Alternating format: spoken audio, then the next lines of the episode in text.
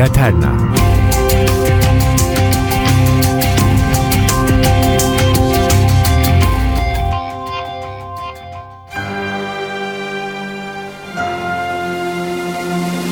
Madem biraz klasik esinti başladı programımızda, gelin bu seçkin pencereyi biraz daha aralayalım.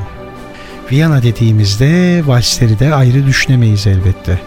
Arzu ederseniz diğer valslerden biraz farklılık gösteren Viyana valsi hakkında kısa bir bilgi verip bu tarzdan da güzel örneklerimize devam edelim. Bu adeta kayarak yapılan dansın kökenleri hakkında on altıncı yüzyıldan daha geriye giden bir bilgi yok. Fransız filozof Montaigne bin beş yüz seksende kaleme aldığı bir denemesinde Augsburg'da çiftlerin adeta öpüşürcesine yüzleri birbirine dayanmış olarak dans ettiklerini yazıyor. Montaigne'den hemen önce Hans Sachs ise bin beş yüz altmış sekiz yılındaki Eigentliche Beschreibung aller Stände adlı eserinde bakın nasıl dile getirmiş bu özelliği. Şimdi adeta tanrı olmadan dans ediyorlar. Feller mi, şpinler mi ne derseniz deyin. Güçlü kuvvetli köylü eşini kollarına alıp kendine çekmiş. Adeta bir ağırlığın nasıl düşeceğini bilircesine uzun adımlarla uçuyor. Kişisel zevklerini daha da yoğunlaştırarak fazla enerjisini müziğin düzenli vuruşlarına akıtıyor. Ebe kardeşim, dans mı anlatıyorsun, erotik pembe dizi mi yazıyorsun? İşte köylerdeki bu sert, uzun adımlar vals sosyeteye kadar çıkınca daha kısa, daha ölçülü, daha şık hareketlere dönüşüyor. Geldik bin altı yüzlerin sonuna. O zamanlarda şimdi yerinde yeller esen Viyana dans salonlarında iki vuruşlu müzik eşliğinde yapılan danslar, üç dörtlük vuruşları olan nachtans yani dans sonrası türüne dönüşüyor. Bu türde feller olarak adlandırıldığı üzere çiftler önce karşılıklı sıra olup sonrasında tüm salonu turlayacak şekilde kısa adımlarla kayarak dans ediyorlar. Nihayet bin yedi yüz ellilerde Bavyera, Tirol, Ştirya köylüleri bu hareketlere Waltzer yani vals olarak adlandırıyorlar. Ha, o sıralarda Bohemya ve Avusturya'da yaygın olan yine üç bölü dörtlük Lendler halk dansı da yerini köylerden varoşlara yavaş yavaş büyük şehirlere doğru valse bırakıyor. Saraylarda ise o sıralar minüe dansı ününü korusa da birazcık heyecan ve yenilik arayan soylular hizmetçilerin ve alt tabakanın bu dansına ilgi göstermeye başlayınca çiftlerin çılgınca ve yorulmadan yaptıkları vals de sonunda saraya giriyor. Martini Solar'ın bin yedi yüz seksen altı yılında bestelediği Una cosa rara yani nadir bir şey adlı suite'nin ikinci bölüm finalinde ilk vals Andante con moto yani hafif hareketlerle yürüyüş hızında olmak üzere karşımıza çıkıyor aslında. Madem Viyana'dayız, Viyana valsinin diğerlerinden farkını söyleyeyim. Böylece köy kahvesinde hemşerilerinizden biri bu dans üzerine masada konu açarsa ellerinizi masaya vurun ve bir dakika kardeşim biz N T V Radyo Laterna'da vals uzmanı olmuşuz deyin. Üç dörtlük tempo dedik. Viyana valsinde özellikle ikinci vuruşa vurgu konuluyor. Bu da aslında daha hızlı, daha tempolu ve sıkıcı olmayan hafif bir akıcılık veriyor tüm müziğe. Hele ki size biraz önce dinlettiğim Oğul Strauss devamlı bir iki üç yerine üçüncü vuruşta es koyarak bu şekilde kırılmalar yaratınca daha kolay dans edilen sanki ikilik vuruşlu bir müzik haline geliyor Viyana valsi. Yani üç dörtlük müzik devam ederken sadece iki adım atıp bir sonraki harekete zaman ve kuvvet bırakılabiliyor. Bu arada metronomun da dakikada altmış yetmiş arası vurduğunu anımsatalım. Son olarak eklemem gerekirse vals bin yedi yüz seksen sonlarında artık adeta Viyana'ya mal olup daha sonra İngiltere'ye gittiğinde ada soyluları arasında hiç de hoş karşılanmıyor. Hatta Oxford sözlüğü bu dansı isyankar ve bizim son günlerdeki moda deyimimizle edepsiz olarak açıklıyor. Bu tanımda bin sekiz yüz yirmi beş yıllarına kadar geçerliliğini koruyor. Aslında kapalı pozisyon dediğimiz çiftlerin birbirini hiç bırakmadığı Viyana türü de günümüzde dans yarışmalarında kullanılan uluslararası standart valsin kökeni oluyor. Sizi sıkmış olmayayım ama yirminci yüzyıl başlarında iki dörtlük, altı sekizlik ve yarım yarım dedikleri beş dörtlük ritimler ortaya çıksa da pek tutmuyor. Ha bir tek Amerikan valsi biraz ün kazanıyor. Nasıl oluyor demeyin, açın YouTube'u. Açabiliyorsunuz değil mi? Ha. Oradan Fred Astaire'in Waltz in Swing Time, yani swing vuruşlu valsini hem dinleyin hem de Ginger ile Fred adeta havada uçarken muhteşem bir dans ziyafeti çeksin gözleriniz. Biliyorum biraz sıktım ama Hesitation, Peru, Çapraz Adım, Curacao, Meksika, Cajun, Country Western yani Tennessee valsleri de var ama isterseniz bunları Laterna'da sadece vals üzerine yapacağımız ayrı bir programa bırakalım. Şimdi gelin değerli dostlar, bu iki yüz yıl önceki klasik havayı bir dağıtalım. Fransız müzisyenin birinin Viyana'ya gittiğinde bu güzel müzik ve danstan nasıl etkilendiğini paylaşalım sizinle. François Feldman, "Ah o Viyana valslerine ne oldu şimdi?" diyor kendi dilinde söylediği şu romantik balatta. Le Vals de Vienne. Ah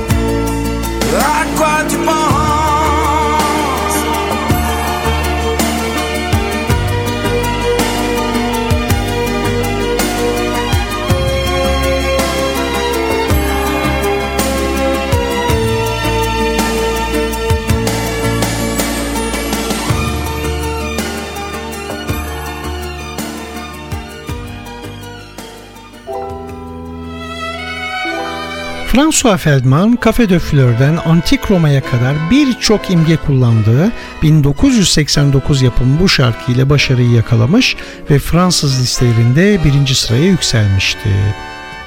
Şimdi sevgili N T V dinleyicileri, kafe dedik. Viyana deyince aklımıza gelen ilklerden biri o her an havaya karışan, oradan burun deliklerimize girip beynimizin tat ve rafine zevk merkezlerini okşayan şefkatli, hatta belki de biraz şehvetli kahve kokusu.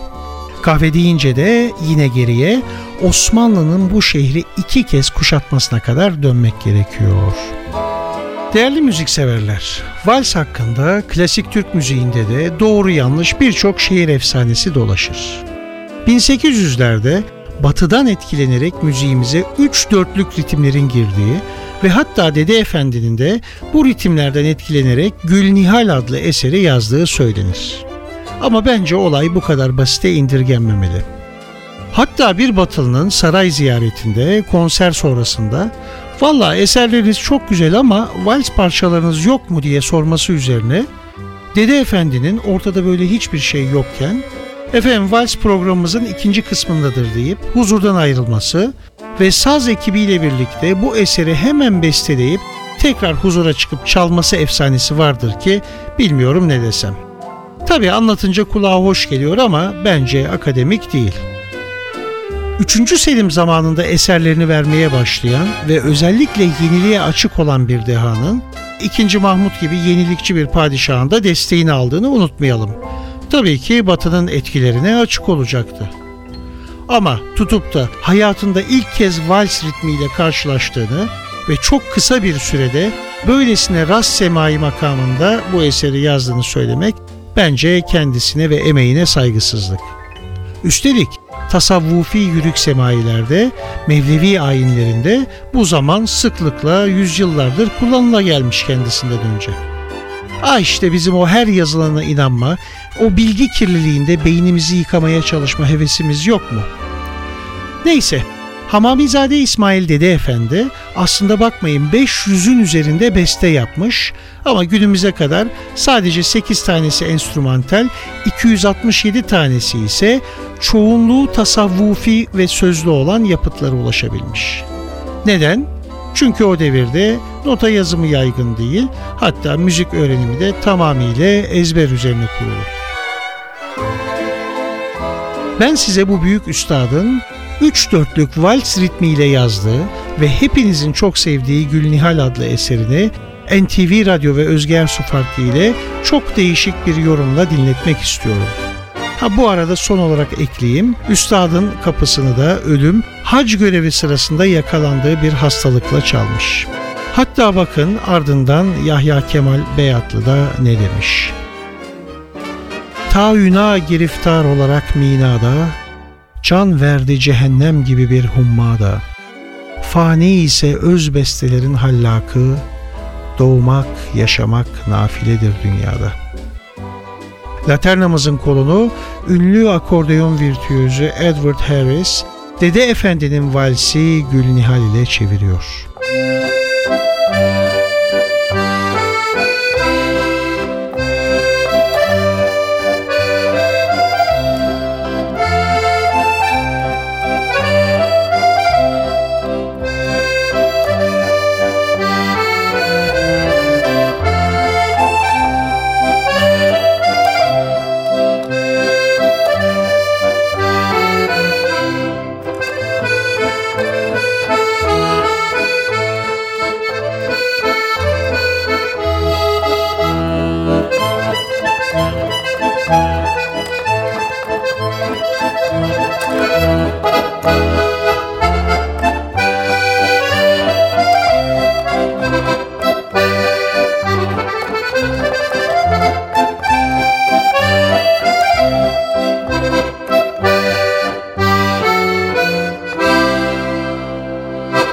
Değerli N T V Radyo Laterna dostları, Mavi Tuna'dan girdik, valslerle devam ettik.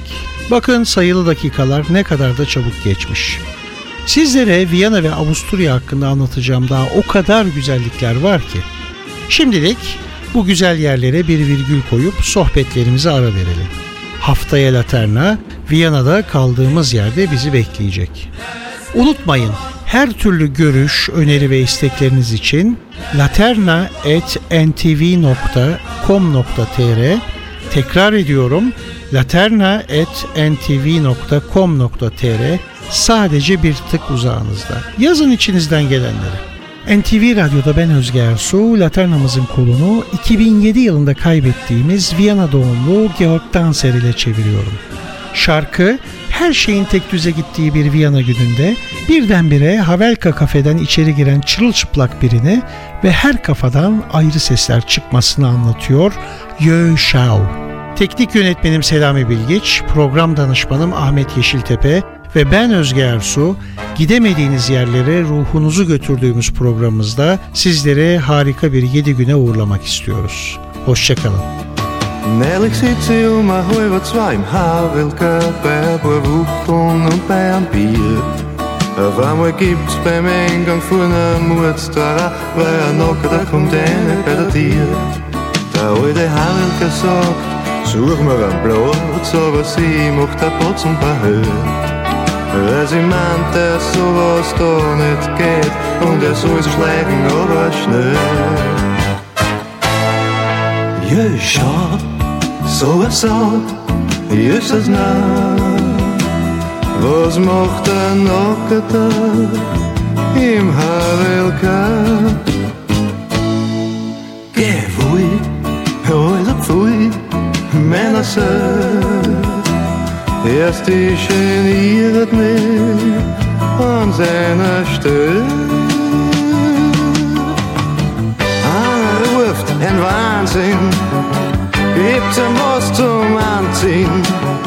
Doch seine Freundin meint Gefisch, endlich einer ohne Wisch. Ja, schau, so ein Sau, Jesus nah. Was macht der Nocker da im Hawelka? Der Oberfried sagt, wir sind hier ein Stadtcafé und was sie da machen, ist eine Schweinerei.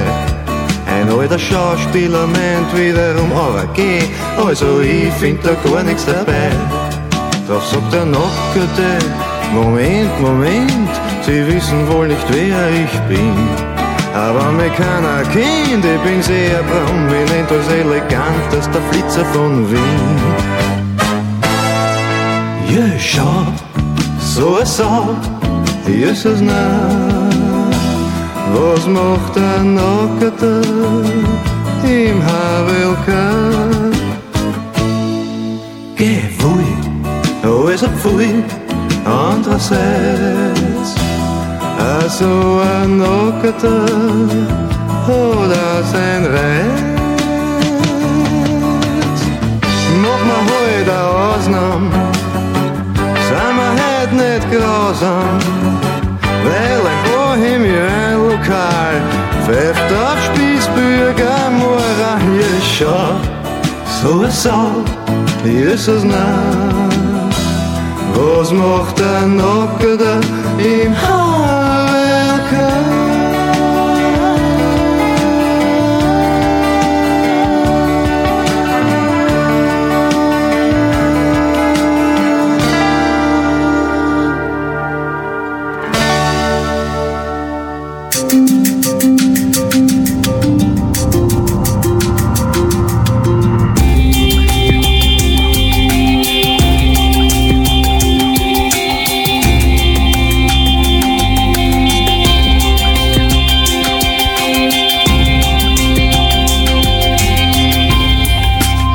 Laterna. Hazırlayan ve sunan Özge Ersu.